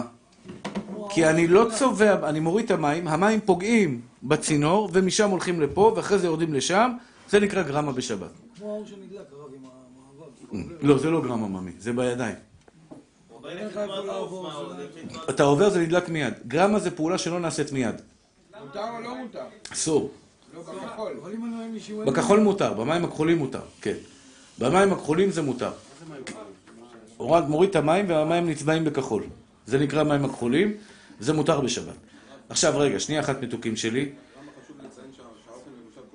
כן, ודאי, ודאי, בטח. אז מותר בשבת, הרב עובדיה חידש חידוש מאוד יפה, שפתר כמעט את כל הבעיות. כל אישה שרוצה לחמם דג מרוקאי בשבת בבוקר, באמת מאז לא היו שאלות. מאז שהרב עובדיה הוציא את יביע עומר, חלק ט' כמדומנו, או חלק י', וכתב את התשובה הזאתי, לא היו יותר שאלות. פשוט מאוד, כל, הפ... כל האנשים עשו את הפתרון הזה. אני אתן לך דוגמה. סעודה שלישית, הרבה פעמים, יש אנשים שרוצים לאכול דגים בסעודה שלישית. רוצה לאכול דג בסעודה שלישית, עם רוטב. בא לו, בא לו דג עם רוטב, להתפנק על הדג עם הרוטב. הרבה פעמים אשתי עושה דגים לסעודה שלישית. בקיץ במיוחד, בחורף קצת קשה כי זה קרוב, אבל בקיץ, שסעודה שלישית קצת רחוקה, היא עושה את הדגים עם רוטב, מחממת אותו, ואז בש, ב, עם מכוון, אנחנו מכוונים את הפלטה שבשעה חמש הפלטה תידלק, בשעה ארבע היא מניחה על הפלטה את הדג עם הרוטב, את מה שהיא רוצה, מלא רוטב, מלא מרק, מה שאתה רוצה, בלי שום בעיה. הפלטה תדלק בעוד חצי שעה, זה נקרא גרמה. גרמה בדבר שנתבשל כבר כל צורכו, בגלל שיש מחלוקת בין הרמב"ם לבין הראש, האם זה מותר, הרמב"ם אומר שזה מותר, הראש אומר שזה אסור. גרמה שזה איסור דה רבנן, ספקה דה רבנן לכולה, ולכן יהיה מותר להניח את זה על הפלטה כשהפלטה עדיין כבויה. שאלה יפה שאלת בני. שאלה יפה שאלת, כבר אני אענה לך. כן, שאלה, שאלה יפה שאלת, אני כבר אענה לך. רגע, שנייה אחת, שנייה אחת. אני, לפני שאני אשמע, אשמע את השאלות שלכם, צדיקים שלי, לפני שאני אשמע את השאלות שלכם, אני חייב לראות, לראות שהסברתי את הדברים שלי כמו שצריך. אני חוזר עוד פעם ואומר, מתוקים שלי. בשבת, אם אתה רוצה לחמם מרק או הרבה רוטב, הרב עובדיה מצא לזה פתרון יפה. לא כולם מסכימים עם הפתרון שלו, אבל ככה ההלכה כמו הרב עובדיה בזה. שמותר יהיה בשבת קודש לקחת את הסיר, להניח אותו על פלטה כבויה, שתידלק עוד חצי שעה, לא עוד דקה. זה לא גרמה עוד דקה. לתת לזה עשר דקות לפחות. עוד עשר דקות תידלק הפלטה, להניח את הסיר מלא ברוטב על גבי הפלטה, היא תידלק עוד חצי שעה, זה נקרא גרמה, זה איסור דה רבנן. באיסור דה רבנן, כשיש מחלוקת אם זה מותר או אסור, ספקה דה רבנן לכולה, ולכן הדבר הזה מותר. אין הבדל. אין הבדל, זה אותו דבר. לא, לא, לא, בזה לא, בש- ב- ב- בנזיקין כן. הוא צודק, בגרמה בנזיקין, איך קוראים לך צדיק שאני... אז לא, אתה, אתה פה, פה. כן. אלדד. מה שאמרתי לך מקודם, שההוא עם הרוצח שירה בכדור ופגע, או סגר אותו ומת בחדר, או שזה שקרא לו את המ- את המקרר, שלא יבינו אותי שהוא פטור. הוא פטור בדיני אדם, חייב בדיני שמיים. כלומר, למעלה יעשו ממנו שיש קבב. צ'יק צ'יק צ'יק צ'יק צ'יק צ'יק צ'יק צ'יק צ'יק סטקיאדה יעשו ממנו. אתה מבין? לא, זה מצווה, מה אתה מדבר? בא להורגך השכם להורגו, ישתבח ויתעלה שמו לעד. שאלו את הרב עובדיה, שאלו את הרב עובדיה על, אה, על אה, כהן שהרג את הנפש, אסור לו לישא כפיים. אתם יודעים את זה? כהן, כהן שהרג את הנפש, לא, לא, לא, לא. תלוי, בתאונה זה תלוי. אם זה באונס או בשוגג. תלוי, אם הוא לא אשם בכלל, אז הוא יכול לישא כפיים. כהן שהרג בן אדם לא יכול לעשות אה, ברכת כהנים. אז אה, רק אם הוא, אם הרג באונס, למשל הוא נסע בכביש, פתאום חס ושלום, חס ושלום, לא עליו אחד מעם ישראל לא יבוא ולא יהיה, קפץ, קפץ בן אדם, קפץ עליו לכביש. כן, ניסה להתאבד. יש מקרים כאלה, בן אדם רוצה להתאבד, קופץ על אוטו ומת. במקרה כזה מותר לו לישא כפיים. כי זה אונס. אבל אם זה בשוגג, מסכן, נרדם חמש, דק, חמש דקה, ובעוונות הרבים אה, נכנס במישהו והרג, אסור לו לישא כפיים לעולמים. ואם הוא חייל שאלו את הרב עובדיה, חייל שהרג את הנפש, הרג הרבה אה, מחבלים ב, ב, בקרב. אמר מצווה כאבית, ניתן לו צל"ש, ויישא כפיים פעמיים בשבוע. לא פעם אחת בשבוע, פעמיים בשבוע. או, זה שאלה, זה שאלה. אבל ויש אה, תרגיל, לא- נגד החיילים, אתה יודע, תרגיל, גולני נגד סתם אני אומר, ובאמצע תרגיל, אתה יודע, קרה משהו. לא יכול לישא כפיים. לא יכול לישא כפיים. זה שוגג, שוגג לדעת מרן לא יכול לישא כפיים. רק אנוס, אתה מבין את ההבדל בין אנוס לשוגג? קפץ לו לגלגלים, בדיוק. בגוי זה לא פשוט. זה לא פשוט. זה לא פשוט, יש, מקום, יש, יש, יש פוסקים שסוברים להקל בזה. אבל, אבל ברעיון, ברעיון, איך הגענו לזה עכשיו? אה, עם הגרמה, הריגה וזה. ושאני אמרתי לכם שאחד שבא וחתך לו את המקרר, או סגר לו את הדלת, אם עכשיו באמת קרה כזה מקרה, וסגרת, למשל, סגרת חניה למישהו, ולפעמים זה נזק גדול, נזק גדול. סגרת חניה למישהו, צריך לקחת מונית. אני למשל, אני בא לנסוע לירושלים, חס ושלום, מישהו סגר אותי בחניה. לפעמים אני בא להגיע לשיעור פה, מישהו סגר אותי בחניה. אתה יודע איזה נזק הוא עושה? ביטול תורה. השם ירחם ויציל. אה? זה נזק מטורף. אין שער. לא. לא חשוב, הוא סוגר את הכניסה אחרי השער, מה זה משנה? הוא מחנה את החנת הרכב שלו ביציאה של ה... זה. בעיקרון, מותר לך להיכנס באוטו שלו ול... ול... ול... זה. משבר ונכנס, משבר ויוצא. מותר לך לעשות את זה. אבל חבל על האוטו שלך, בדיוק. אלא אם כן יש לך איזה ג'יפ כזה... אם יש לך איזה ג'יפ עם, עם- כן, כן, מגן כזה חזק, תעיף אותו ותצא. כן, כך כתוב בגמרא. כך כתוב בגמרא. כתוב בגמרא שמי שסגר לך את היציאה מהבית, מי שסגר לך את היציאה מהבית, משבר ונכנס, משבר ויוצא. אבל זה משנה במקום אחר, להיות שהם בבית משפט על העניין הזה. טוב, בית משפט אני לא אחראי. זה כבר זה. זה. טוב. אז זה ההיתר של מרן רבנו עובדיה יוסף. אליהו, איך אתה אוהב את זה. זה ההיתר של... זה ההיתר של הרב עובדיה לשים בגרמה. מה זה גרמה? אתה שם את הסיר על גבי הפלטה כשהפלטה כבויה והיא תידלק לך לאחר זמן וכך יאכלו ענבים ויסבעו. בסדר מתוקים שלי, הבנתם? מה לגבי האשכנזי הרב? לבקש ממנו שהוא ישים את. אשכנזים לא מקלים לשים מרק על הפלטה, רק אם הוא לא יתקרר לגמרי, רק הוא קצת קר, הוא קצת חם. תימנים זה מחלוקת אם הם יכולים להקל כמו הרמב"ם או לא. בתימן היה מנהג כמו הרמב"ם, זה נכון. השאלה היא בארץ ישראל, עכשיו שאלה, בחור תימני שואל אותך, הרב, בתימן, סבתא שלי, ואני שמעתי על נשים מבוגרות שהגיעו מתימן, שהיו נוהגות לחמם כל שבת מרק תימני. כי הן סוברות כמו הרמב"ם, כי בתימן הם נהגו כמו הרמב"ם, שאין בישול אחר בישול, בדבר שהוא לך, וגמרנו, אין בישול אחר בישול, והכל מותר. השאלה היא, האם בארץ ישראל, בארץ הקודש, התימנים שהגיעו לארץ ישראל, יכולים גם כן לנהוג את הכולה הזו שנהגו בתימן? התשובה היא, התשובה היא, מה? מנהג אבותינו אין בעיה, ממי, אבל אתם צריכים גם להחמיר כמנהג אבותינו. התימנים, הרבה מה... בדיוק, הרבה מהתימנים באים אליך, אומרים לך, הרב, אני רוצה לחמם מרק בשבת, אני תימני, אני אומר לו, אין בעיה נשמה, תחמיר את כל חומרות התימנים גם בתימן. בדיוק, אתה לא יכול להקל פתאום איזה כולה של הרמב"ם בבישול אחר בישול, ואת כל החומרות של הרמב"ם הוא לא עושה. למשל, איזה חומרה? הרמב"ם אומר שאסור לאכול בשר בלי חליטה. זאת אומרת, כל הבשר בכל ההכשרים היום, לפי התימנים, אסור לאכול אותו. עד שתעשה לו חליטה. מה זה חליטה? אתם מבינים מה שאני אומר לכם? בשר, יש בו דם. כשאתה שוחט בהמה, בתוך הבשר יש דם. היום לצערי לא יודעים את זה, כי עושים את זה כבר בבית מטבחיים. אבל פעם האמא הייתה הולכת לקצב, קונה עוף, שוחטת אותו. אתה זוכר אליהו? היו מנקים את ה... איך קוראים לזה? היו מנקים את הנוצות, לוקחים את העוף ומולכים אותו. המלח סופ... סופח לתוכו את כל הדם, זה נקרא מליחה של בשר. הבנתם צדיקים? כדי לבשל בשר, בשר יש בו דם, לא תאכלו על הדם. כתוב בתורה הקדושה, לא תאכלו על הדם, אסור לאכול דם. אז איך אתה אוכל בשר? יש בו דם בתוכו. בתוכו ספוח דם. אלא לפני ש... אחרי ששוחטים את הבהמה. היום עושים את זה כבר בבית המטבחיים הכל. פעם האישה הייתה עושה את זה בבית. אז אימא שלי עליה שלום, הייתה מביאה בשר, מולחת אותו בבית. היה לה כזה רשת אה, למליחה, וגם אה, שטיפה של הבשר, שוטפים את הבשר שלוש פעמים, מולחים אותו שעה במלח גס. אתם זוכרים מלח גס? פעם היה מלח גס. היום פחות יש את זה. לא, לא, זה מלח בישול. מה עושים עם זה? לבבות זה בעיה. לבבות זה בעיה. אסור ללבבות, אתה חייב לצלות אותם רק על האש, וגם לפתוח את הלב. הרבה טועים בזה. הרבה ראיתי לוקחים לבבות ושונאים אותם בשיפודים. זה טעות גדולה. אסור לעשות. צריך לקחת את הלב. אם אתה עושה לבבות עוף, אתה חייב לקחת את הלב, לפתוח לו את, חדר, את החדרים שלו, לשטוף את הדם שיש לו בתוך החדרים, וככה להכניס אותו בשיפוט ולבשל אותו ולצלות אותו. אה, פתוחים. פתוחים. מצוין, מצוין. אני פעם הערתי את זה לבד"צים, הבד"צים היו מוכרים לבבות שלמים. אמרתי להם, אתם מכשילים את הרבים. הם כותבים שם על אצלי. עכשיו, רוב האנשים, איך היו עושים פעם שיפודים בלבבות? היו דוחפים לב שלם על השיפוד, נכון? לב שלם של עוף, שמים אותו, דוחפים אותו לשיפוד.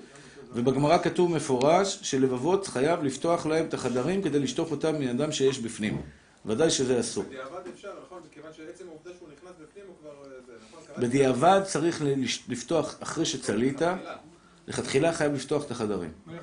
בדיעבד אם לא פתחת, אחרי הצלייה אתה חייב לפתוח את החדרים ולנקות את הדם מבפנים. יש גם כזה דם קרוש בין... נכון, נכון. את הדם הזה בדיוק. הדם הזה צריך להוציא אותו החוצה. עכשיו, מה זה חליטה? נכנסתי לנושא לא קשור, אני, חי... אני אסביר את זה מהר ואני אמשיך הלאה. תקשיבו טוב. מה זה, מה זה חומרה? תימני שרוצה לחמם מרק בשבת, חייב לנהוג כחומרת התימנים גם כן. אחד החומרות הכי קשות של התימנים בתימן, הם נוהגים כדעת הרמב"ם. לדעת הרמב"ם, עוד פעם, שאר הפוסקים, אנחנו הספרדים לא מחמירים כדעת הרמב"ם בזה. לא עושים חליטה. מה זה נקרא חליטה? החליטה, ה- ה- יש קודם כל מליחה. כל בשר בעולם שנשחט חייב לעבור מליחה. עד כאן זה ברור לכם? מליחה, הדחה, מליחה והדחה. שלוש פעולות. שוטפים את הבשר, מולחים את הבשר, שעה במלח, מניחים אותו שעה במלח, אחרי זה שוטפים אותו שלוש פעמים, ויאכלו ענבים ויסבר. הרמב"ם אומר, עצור, עדיין אסור לך לאכול. חייב לעשות פעולה מסוימת כדי שיהיה מותר לך לאכול. ומהי אותה פעולה? אתה חייב לקחת מים רותחים ולזרוק את הבשר, כשהמים מבעבעים ורותחים, את הבשר לתוך המים הרותחים, כדי שיצמתו, הדם שבו יצמט ולא יוצא החוצה, ורק עכשיו תעשה מה שאתה רוצה. זה נקרא חליטה. אפילו שמלכת ועשית וכל מה שצריך, עוד פעולה אחת חסרה לדעת הרמב"ם, וזה חליטה. אפשר להכפיל בזה, לא? מה? תחמיר מותק, אין בעיה. אז אה, מי שמחמיר כדעת הרמב"ם, מי שנוהג כמנהג התימנים בתימן, אז בבית שלו, כשהוא קונה עוף, קונה בשר, הוא עושה חליטה לכל הבשר והעוף. הבנת? הוא עושה חליטה. אסור לו לאכול באולמות, לכאורה אסור לו לאכול באולמות, אסור לו לאכול בבתי מלון, בשר ועוף, כי הם לא עושים חליטה. הבנת? עכשיו, בסדר, אוקיי. אז לכן אני אומר, יש עוד חומרות, התימנים לא שמעו מוזיקה בחוץ לארץ, הם היו מנגנים על פחים. אם אתם זוכרים. אני זוכר שהיו לי חברים תימנים כשהייתי ילד, והמבוגרים היו מנגנים על פחים. נכון? אתם זוכרים? פחים של זיתים. מאיפה בא המנהג הזה? מה, לא היה להם כלי נגינה שם בתימן? ודאי שהיה להם. יש להם מוזיקה מאוד יפה. לה לה לה לי, לה לה לה לי, לה לה לה לי. כן?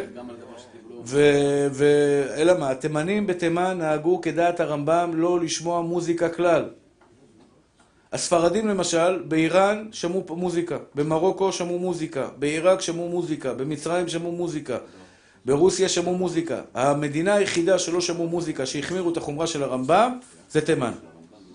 אז לכן, אם בא תימני עכשיו ואומר לך, הרב, אני רוצה לחמם מרק בשבת כמנהג הרמב"ם, אני אומר לו, אין בעיה, נשמה שלי. תחמיר את כל החומרות של הרמב"ם, ואז יהיה מותר לך... גם זה הרב עובדיה סובר שלו.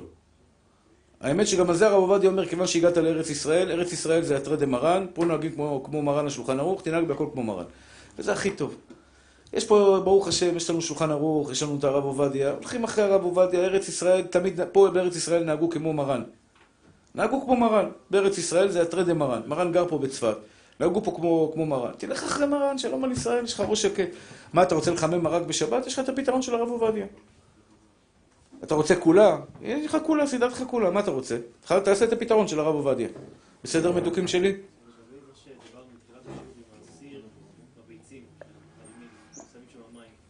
כן. לא או נשבר. כן. אין בעיה? בשבת אדם שרוצה עכשיו לקחת מתוך ה... תודה רבה לשמה. אין לך מקום על הפלטה, אתה רוצה בשבת להוציא סיר מלא ביצים יחד עם מים, שיתחממו מערב שבת, ולשים אותם על הפלטה. אמרתי, לפי הרב עובדיה יש לי פתרון קל. אתה רוצה... מ-200 רבנים נשמח. זה, זה ראשי תיבות מרן. מ-200 רבנים נשמח. יש לנו את מרן השולחן ערוך, גם הרב עובדיה עשה לנו... הרב עובדיה עשה סדר בעולם. עשה סדר, יש לו הלכות על כל התורה כולה. אתה יודע בכל דבר מה לעשות.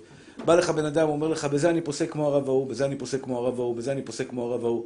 נהיה לו בלאגן שלם, סמטוחה שלמה בכל ה... בזה. אתה מבין? יש לך את הרב עובדיה, אתה אומר, מה הרב עובדיה פסק? הוא עושה, שלום על ישראל, נגמר הסיפור, מותר אסור, אתה לא יכול לדלג. יום אחד הוא פוסק כמו הרב הזה, יום אחד הוא פוסק כמו הרב הזה, ויום אחד, אחרי 120 יגידו לו, אחי, מה זה? מה זה הסלט המטבוח הזה שעשית שם? פה אתה מבשל בשבת, פה אתה פתאום שומע מוזיקה, פה אתה אוכל בשר בבית מלון בלי חליטה, פה אתה עושה כך, פה אתה עושה כך. תחליט, מה אתה? אתה מבין? אדם צריך שיהיה לו סדר בחיים. יש לך סדר בחיים, הכל בסדר. זה, זה דבר אחד. הוא שואל אם גרמה, הרב עובדיה התיר בגרמה, למה אסור לפתוח את המים החמים בשבת? אמרתי לכם שאסור לפתוח את המים החמים בשבת. אה? הרב עובדיה בסוף ימיו משמע בדבריו שהוא קצת התיר את זה. הוא התיר את זה קצת, אבל מה, ש, מה שנהגו להחמיר זה בגלל שכשאני פותח את המים, כשאני פותח מים, קרים, מים חמים למטה, באותה שנייה בדיוק, לא רגע אחרי, באותה שנייה בדיוק נכנסים מים לתוך הדוד ומתבשלים. זה לא גרמה. הבנת צדיק? זה לגבי השאלה שלך. מים שהוחמו בבוילר של שבת, בדיעבד יהיה לי מותר להשתמש בהם במוצאי שבת? מה הכוונה הוחמו בבוילר בשבת באיסור? הוחמו באיסור או בהיתר? כן, כן, כל יום אני מקבל את השעון שבת, אבל בשבת שכחתי לסגור. אז בשעה שלוש עד שעה חמש, לפני שיצא שבת, מוצאי שבת אני בא, יש לי מים אש. אני. מצוין, אני עושה את זה כל שבת. אני בכוונה זה מופעל אצלי. כל שבת אני עושה את זה. שבמוצאי שבת יהיה מים חמים. אני שם שבשבת זה ידלק והכל בסדר. אין בעיה. שום בעיה, לא עשית איסור. זה לא שאתה מתקלח פה בשבת. מה קרה? לא עשית שום איסור. עשית איסור? מה זאת אומרת? בוילר. אז מה? אז מה? מה הבעיה? ודאי, מה הבעיה? אדם לא מצווה על שביתת כליו בשבת. אדם לא מצווה על שביתת כליו בשבת, ומותר לבן אדם לקחת את ה... לקחת את ה... איך קוראים לזה? לקחת את השעון שבת ולהדליק את הדוד לכתחילה בשבת. אני עושה את זה כל שבת. שמוצא שיהיה חמים. לך מים חמים. בטח, ודאי. מה השאלה? בשבת אתה לא עושה כלום. כן, בערב שבת, אבל לא שבת זה כל שבת. מה?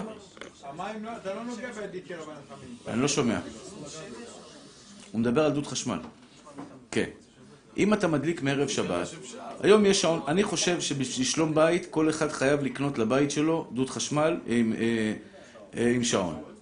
ממש, שלום בית. למה? הרבה פעמים, שתהיה בריאה אישה, גברת, שכחה להדליק דוד. אתה בא הביתה, חורף, קר, אתה בא להתקלח, אתה מבין? של אפס. או שחל... זה בעיה של מישהו, של אוכלוסייה מסוימת, זה לא בעיה של כולם. אבל גם כן אתה צודק. דוד יכול להתפוצץ. כן, דוד יכול להתפוצץ. אסור לך לפתוח מים חמים בשבת. אמרנו שאסור לפתוח בשבת מים חמים. כן. לא אסור, אסור, אסור, בטח, ודאי. אסור לפתוח מים חמים בשבת, נקודה. כן. מים פושרים? גם לא. גם לא. הרב, אם יש לי שעון שבת מכוון. רגע, רגע, אני רק אסיים את מה שהתחלתי. שעון שבת, שעון שבת לדוד חשמל זה שלום בית. אני, יש לי ככה, אני מכוון, אני מגיע מאוחר הביתה, והבנות שלי שיהיו בריאות, כל אחת יש לה שיער קילומטרים, ועד שהן מתקלחות גומרות את כל המים. הן גומרות את כל המים, אז אני דואג שבשעה בשעה 12 עד 1, הדוד יהיה תמיד יהיה דולק. אני עושה להם את הכל, נותן להם 6-7 שעות ביום כשזה שהוא דולק בשבילהם, שעה, ממשיך עוד שעה וחצי בשבילי, תמיד אני בא, יש לי מים חמים. תמיד, ברוך השם, משתבח שם מולד. אז ככה כל אחד יקנה את זה לבית שלו, ואז אם אתה רוצה להשאיר את זה בשבת קודש, שזה ידלק לך, הרי זה מותר. הלכה בהלכות לשון הרע, רבותיי. אה, שאל אותי מישהו שאלה מאוד חשובה, אבא שמדבר איתך לשון הרע. אבא מדבר איתך לשון הרע, מאוד שכיח. מה, אתה חייב להעיר לו, לא חייב להעיר לו? אז היום הראו לי סרטון ששאלו את הרב אה, קניבסקי, אם אבא שמדבר לשון הרע, האם זה עניינו או לא עניינו? אז הרב חיים ענה, זה לא עניינו. זה לא עניינו. אני חושב שלא שאלו את השאלה הזו בצורה נכונה, כי כתוב מפורש בשולחן ערוך, ראה את אביו ואימו עוברים על דברי תורה או על דברי סופרים, חייב להגיד לו, אבא, הרב לימד אותנו ככה וככה. אם אתה רואה שאבא שלך עכשיו, חס ושלום, אתה יודע שהוא... אה, יש הרבה שאלו אותי את השאלה הזאת, בוגד באימא. חס ושלום, או ההפך, כן? הילדים עכשיו, רואים את זה, יודעים את זה. כן, כן, שאלו את השאלה הזאת הרבה פעמים. צריכים לעשות משהו לא צריכים לעשות משהו? מה אתה אומר? אתה אומר לי מה להגיד עכשיו? הוא מסמן לי מה להגיד. התשובה היא, לא, לא אומרים לאימא. לא מדבר להגיד לאימא, להגיד לאבא. להגיד לאבא, אבא, נשמה טהורה שלי, ג'ונם. זה עבירה חמורה מה שאתה עושה, ג'ונם שלי, הקדוש ברוך הוא לא יוותר לך על זה, מה אתה חושב, הוא פראייר? לא, לא זה.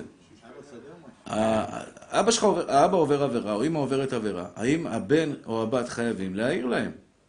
אתם מבינים את השאלה? זו שאלה מאוד מהותית. לשון הרע זה אותו דבר. אתה שומע את אבא שלך, לפעמים הוא מלכלך על האמא. אבא מלכלך על האמא, הוא בא אומר לך, תשמע, אמא שלך, שתהיה בריאה, עושה לי צרות, עושה לי זה, מבזבז- מבזבזת לי הרבה כסף, גומרת לי את הזה, משאירה את הדוד דולק, או כל מיני דברים כאלה, אתה מבין? אה, או שהאימא מתלכלכת על האבא. האמא גם פותחת על אבא שלך, אבא שלך, מה הוא עשה, זה, כן, נגמר הבית מלון. אבא שלך, אתה יודע כמה רצו להתחתן איתי, למה התחתנתי עם אבא שלך, אי, כן. הרב, אם אתה באמצע הורים גרושים, וזה מעביר מסר לפה, או, וזה מעביר מסר זה השאלה. אחד מלכלך על השני. אז תראו, יש מקרים שיש מצווה לשמוע ולהרגיע. כשמישהו מדבר איתך לשון הרע, אסור להאמין. לעולם אסור להאמין. זה תמיד תזכרו, למה אתה אף פעם לא שומע את הצד, של, הצד השני. בדיין, יש לו, דיין שרוצה לפסוק, חייב לשמוע את שני הצדדים כדי לפסוק. אף פעם אל תשמע צד אחד. בא לך, אמר, תשמע, הוא דפק לי את האוטו, הוא עשה לי ככה, עשה לי ככה, פתאום אתה שומע את הצד השני, אתה אומר, תשמע, זה לא בדיוק היה ככה. אתה מבין? זה כמו אחד בא אליי, אומר לי, הרב, אה, מישהו דפק אותי מאחורה והשופט חייב אותי. זה נשמע לא הגיוני. מי שדפק אותך בדרך כלל מאחורה, מי חייב? מי שנכנס מאחורה, נכון? זה כלל ידוע. בדיוק, בסוף התברר שהוא עשה- נסע רוורס. הוא דפק אותו מאחורה, אבל ברוורס שלו, בדיוק. אתה יודע, אתה שומע צד אחד, תמיד זה לא יכול להיות אמיתי. לכן להאמין, אסור להאמין. שאמא שלך מספרת לך סיפורים, שתהיה בריאה, הכל בסדר, אוהב אותך. מותר לשמוע, אבל לא על מנת, אבל, אבל לא על מנת לחמם, אלא על מנת להרגיע. הרבה פעמים אדם בא הביתה, גם בשלום בית. אדם בא הביתה, ואשתו רוצה לפרוק. בעבודה, הבוס שלה התחיל, חס ושלום, אה, עשה לה איזה, דיבר, דיבר, פגע ב... לא יודע, עשה, עשה מעשה ש, שהיא נפגעה ממנו, כן?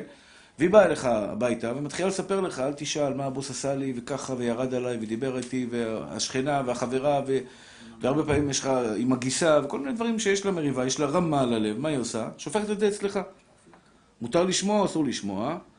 התשובה אם לא תשמע, קודם כל, היא תגיד לך איזה בעל אתה, מה, אתה לא מקשיב לי, אתה לא אוהב אותי, לא אכפת לך ממני, אתה, לא- אתה לא זה, אתה לא תומך בי, אתה לא זה, אתה לא זה. זה, זה יהיה בעיה בשלום בית. אז הפוסקים מוצאים, מצאו פתרון שתקשיב, אל תאמין ותבוא להרגיע. זה נקרא לשון הרע לתועלת. מותר לשמוע לשון הרע לתועלת, מותר לדבר לשון הרע לתועלת.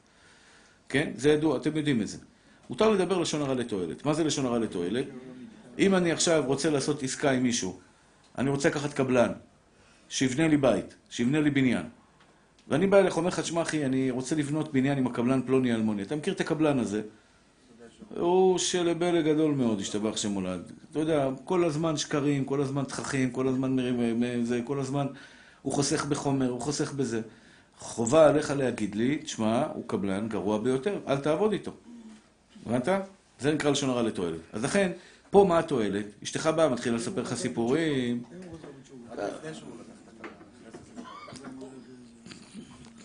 כן, זה בעיה, נכון, נכון, נכון. אם הוא חזר בתשובה. חזר בתשובה, חזר בתשובה, בסדר, אני מדבר על לא מקרה. לא יודע. אתה יכול להגיד מה היה לפני שנתיים. מה היה אחרי שנתיים, לא יודע. תגיד לו, לפני שנתיים היה לי בעיה. כן? לפני שנתיים הייתה לי בעיה. אחרי שנתיים, לא יודע מה, מה הסיפור. הוא יחליט לבד מה הוא רוצה לעשות עם זה. לכן, מותר לך לשמוע את אשתך, מותר לך לשמוע את אשתך, עכשיו מספר לך סיפור, כשהיא שופכת את ליבה, אבל בתנאי שאתה לא מאלו שמחממים. יש כאלה, יואו, וואי, למה באמת? לא נתלקח? ככה? איזה, אני, אני אומר לך, אני במקומך, לא יודע מה הייתי עושה לו. מה זה, הייתי יוצא עליו שם בזה ות... זה לא נקרא לתועלת, זה... זה כן, בדיוק, אתה מחמם אותה עוד יותר. המרגיע זה בן אדם שאומר, תשמעי, אולי הוא לא שם לב, אולי ככה ואולי ככה. ואז היא אומרת לך, מה, אתה הולך לטובתו? מה, אתה לא הולך לטובתי? מה, אתה הולך לפה ואתה הולך לשם? אני אגיד לך את האמת, אני הרגלתי בבית, לא מדברים איתי לשון הרע, גמרנו, לא מעניין. דברים רעים תספרו למישהו אחר, לא לי. לא רוצה לשמוע רע. ואמרנו, מה יש לשמוע? תסתדרו איתם. זה פגע בי, זה עשה לי, זה, זה, אה, שטויות, אחי, יאללה, תעשי לי, תעביר אותה. אבל אבא, רגע, אבא, חזרנו לשאלה של אבא. אבא מדבר לשון הרע, אמא מדברת לשון הרע. האם צריך להגיד להם או לא? לכאורה כתוב מפורש בשולחן ערוך, בסימן רמ"ב ביורה דעה, שאם ראית את אבא שלך עובר עבירה, או ראית את אמא שלך עוברת עבירה, אתה חייב להגיד לו, אבא, אמא, יקרים, אהובים, למדנו אצל הרב בשולחן ערוך שאסור לעשות ככה וככה, כן? אתה חייב להעיר להם הערה. לא, אבל אם אבא מדבר לשון הרע. אותו דבר, מה ההבדל? להעיר לו, בסדר, לא באותו זמן. להגיד לו, אבא, למדנו שהדברים האלה הם לשון הרע, אלא אם כן אתה רואה שאבא טעון, והוא עכשיו מה שחם על אמא שלך, או חם על זה, ואתה בא אליו. כן, יש מקרה, מקרה כזה יהיה מותר. אומר חובת הלבבות. אומר חובת הלבבות, הרבה זמן לא למדנו חובת הלבבות, יש לנו כמה דקות בעזרת השם, סייעתא דשמיא. יש דברים שאנשים, אתה חייב לפתוח בקדוש ברוך הוא, אומר חובת הלבבות, מתחלקים לשני חלקים. במה אני צריך לפתוח בקדוש ברוך הוא? האמת היא, מסכן מי שלא בוטח בקדוש ברוך הוא. בכל מכל כל, מסכן מי שלא בוטח בקדוש ברוך הוא. אין לך יום שקהילתו לא, אינו מרובה מחברתו. כל היום בעיות חדשות, פיגועים חדשים. אחד אומר לי, הרב, אני מפחד ללכת ליד ערבים עכשיו ברחוב, שלא יקפצו עליי, ידקרו אותו. הוא נכנס. ל... ל- עכשיו, הוא צודק. תראו, סטטיסטית, הוא צודק. סטטיסטית, הוא צודק. אם אין לך את בורא עולם, הוא מפחד ממחלות, הוא מפחד מכסף, הוא מפחד מאשתו, כל דבר בעולם הוא מפחד. אדם חרדתי, לצערנו הרב. אדם שלא בוטח בקדוש ברוך הוא, ישתבח שם, הוא מפחד מאנשים, שזה לא יעשה לי ככה, שלא יעשה לי ככה, שזה לא יעשה לי כך וזה לא יעשה לי כך. אין לדבר סוף. ביטחון בהשם, אומר חובת הלבבות, בכל מישורי החיים. בכל מישורי החיים. לבוא לשיעור, עכשיו לפסגות, לבוא לשיעור, אתה צריך סייעתא דשמיא. אתה צריך סייעתא דשמיא. כי אשתך יכולה להפריע לך, זה יכול להפריע לך, ההוא יכול להפריע לך. אלף ואחד דברים שיכולים לגרום לך לא לבוא לשיעור. גם בזה אתה צריך לסמוך על בורא עולם ולפתוח, ריבונו של עולם, אני סומך עליך במאת האחוזים, שתזכה אותי להגיע לשיעור. אה, בוודאי שלום בית, שלום בית עם אשתך. יש לגבר חיובים כלפי אשתו, ויש לאישה חיובים כלפי בעלה, כן? אז הגבר שיש לו חיובים כלפי אשתו, החיובים שלך, הפרנסה, אתה חייב לפרנס אותה, לזון אותה, לכבד אותה, לתת לה, אתה צריך לסמוך על בורא עולם. זה מה שבאמת חובת הלבבות.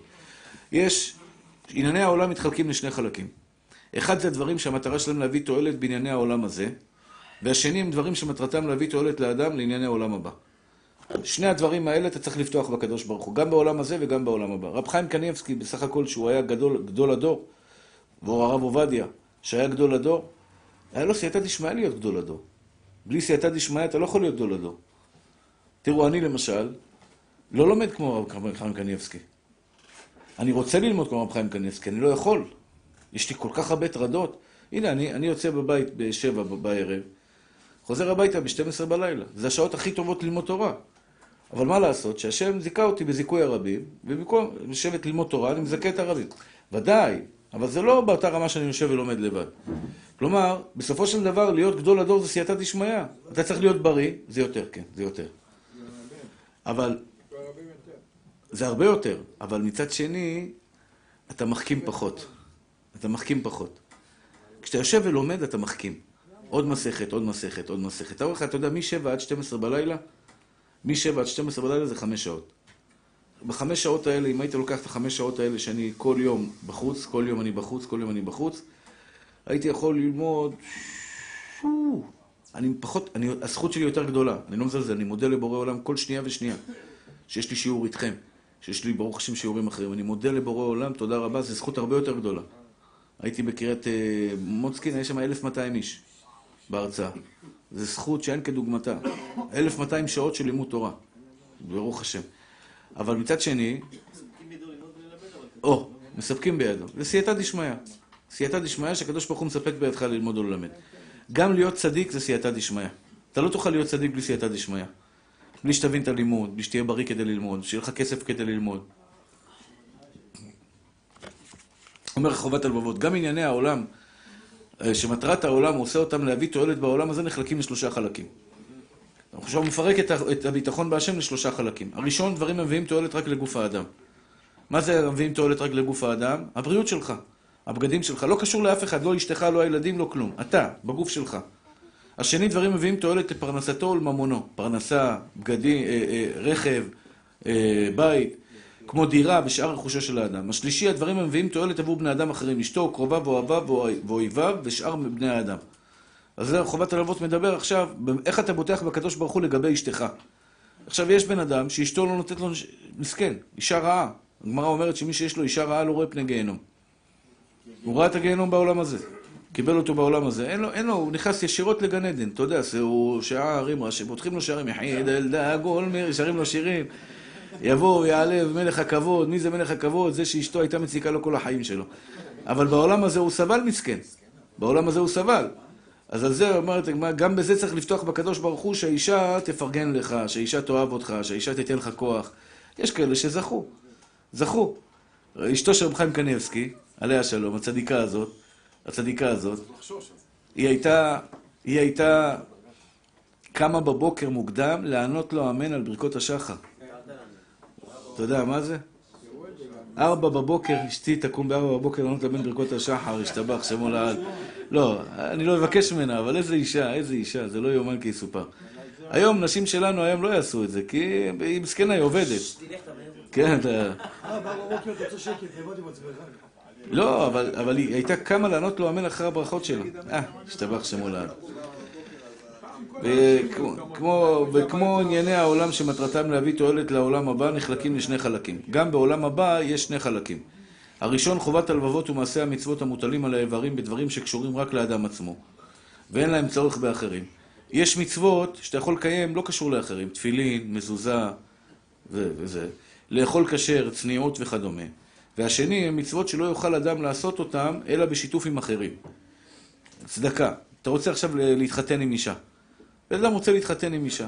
מסכן, מה הוא יכול? הוא יכול להכריח אותה להתחתן? זה לא תלוי רק בו, זה תלוי גם בה. צריך את ההסכמה שלה. זה, אומר חובת הלבבות, צריך לסמוך על הבורא עולם, גם בזה. שייתן לך את האישה, שתיתן לך. זה ניסיון קשה. יצר האדם, מה אומר? אני אפתור את הבעיה. אני אפתור את הבעיה. מי שאומר אני אפתור את הבעיה, הוא לא בוטח בהשם, הקדוש ברוך הוא מסיר השגחתו מעליו, ואומר לו תסתדר לבד. אתה רוצה שהוא יפתור לך את הבעיה? תגיד, אני לא יכול לפתור את הבעיה. שידוכים לבנות שלי.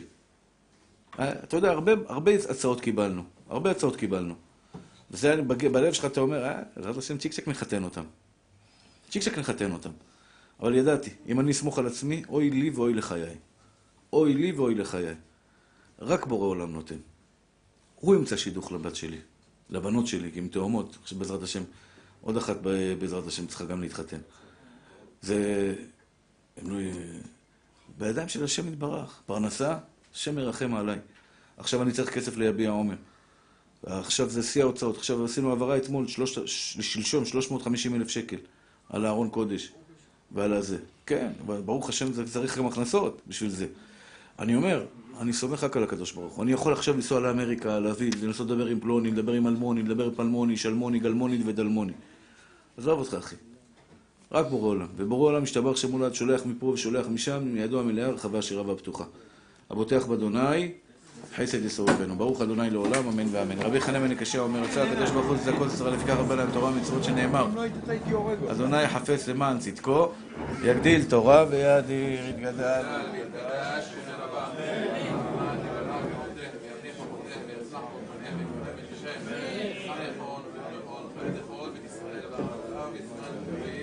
אמן יש מרבה, מבורך לעולם ולענן.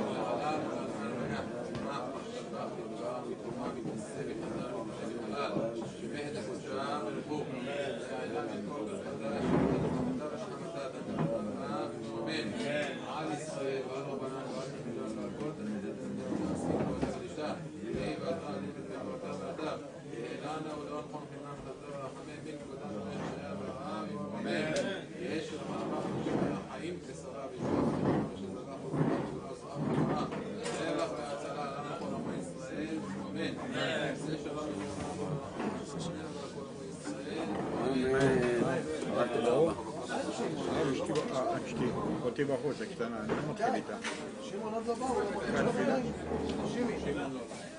איזה צדיקים אתם, תבואו תמיד אבל, תבואו תמיד.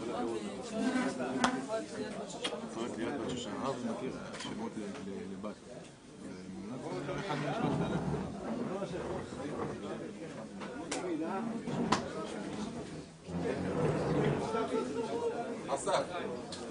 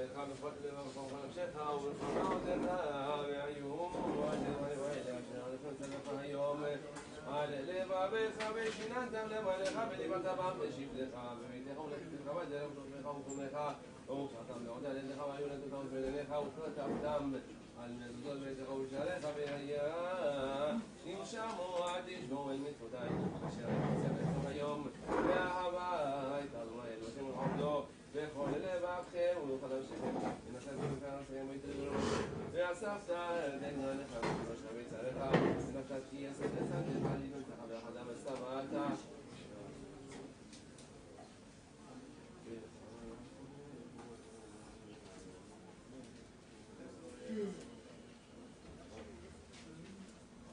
את דם האלה על לבבכם ועל נפשכם ושמתם אותם לאות על ידיכם והיו להם תותפות בין אליכם ולימדתם אותם את בניכם לדבר בם ושבתך וביתך ולכתך בדרך ושוכבך וטומך ופתחתם עד מזוזות ביתך ובשעריך למען ידיכם וימינכם על האדמה אשר נתנו אדוני לאבותיכם לגדלתי והשמיים ועל הארץ ויאמר אדוני אנשים לאמור דבר אל בני ישראל ואמרת להם עוד על ציצית על כאן בגדים וזרנה בנתנו על ציצית עד כנפת ידיך אל היה לכם לציצית וניתם אותו זכר לשון מצוות אדוני ועשיתם אותם ולא תטורו אחריהם ואחרים אחריכם אשר אתם זונים אחריהם למען תזכרו עשיתם את כל מצוותי ויתם קדושים לאלוהיכם אני אדוני אלוהיכם אשר הוצאתי אתכם מארץ מצרים ונתתם לאלוהים אני אדוני אלוהיכם אמת אדוני אלוהיכם אמת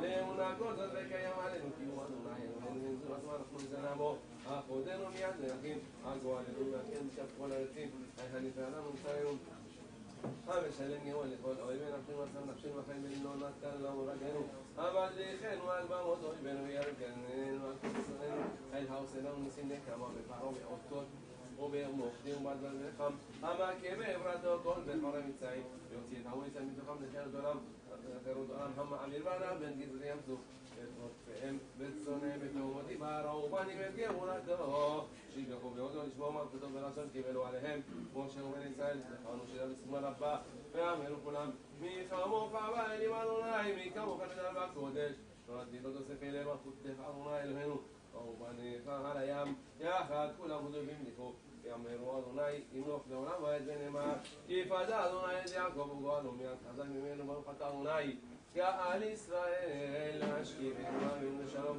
עמידנו עקינו ושלטון שלום ופרוסנו תתקה שלומך ותקננו מנכן וצלתו ברוך פניך ומושיענו מעל למען שמך והגל בעדנו עלינו מכת ריבדי ולכן וכל צרה ויאמר השם לנו נעשה עשייתן מידי לפנינו מאחורינו אצל כן אף אחד אליו כי אין שומרנו מצילנו אתה מכל דבר רע ומפחד הלילה ברוך אתה אדוני שומר את עמו ישראל עד אמן כי אתה מתקדש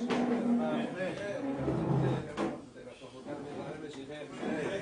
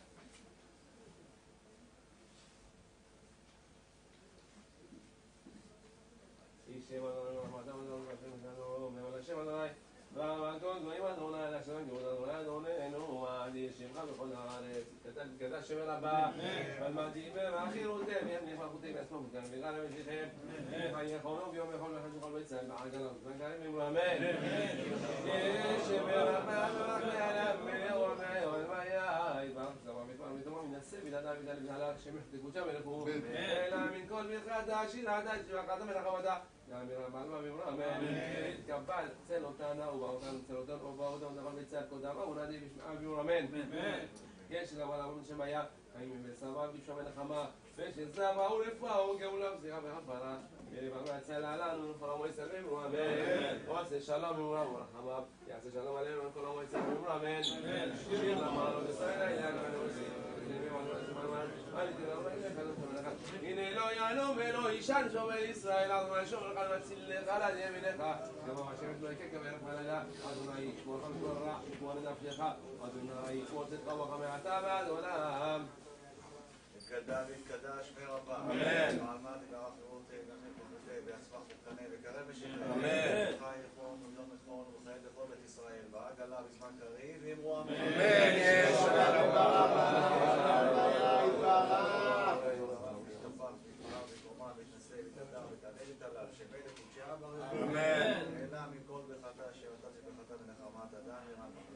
לפני שלמר המאמין רבן השם היה חיים וסבל, ישועה ונחמה, שגברה וגבורה וגאולה, סליחה וכפרה, ורווח והצלה, לנו ולכל עמו ישראל, ואמרו אמן.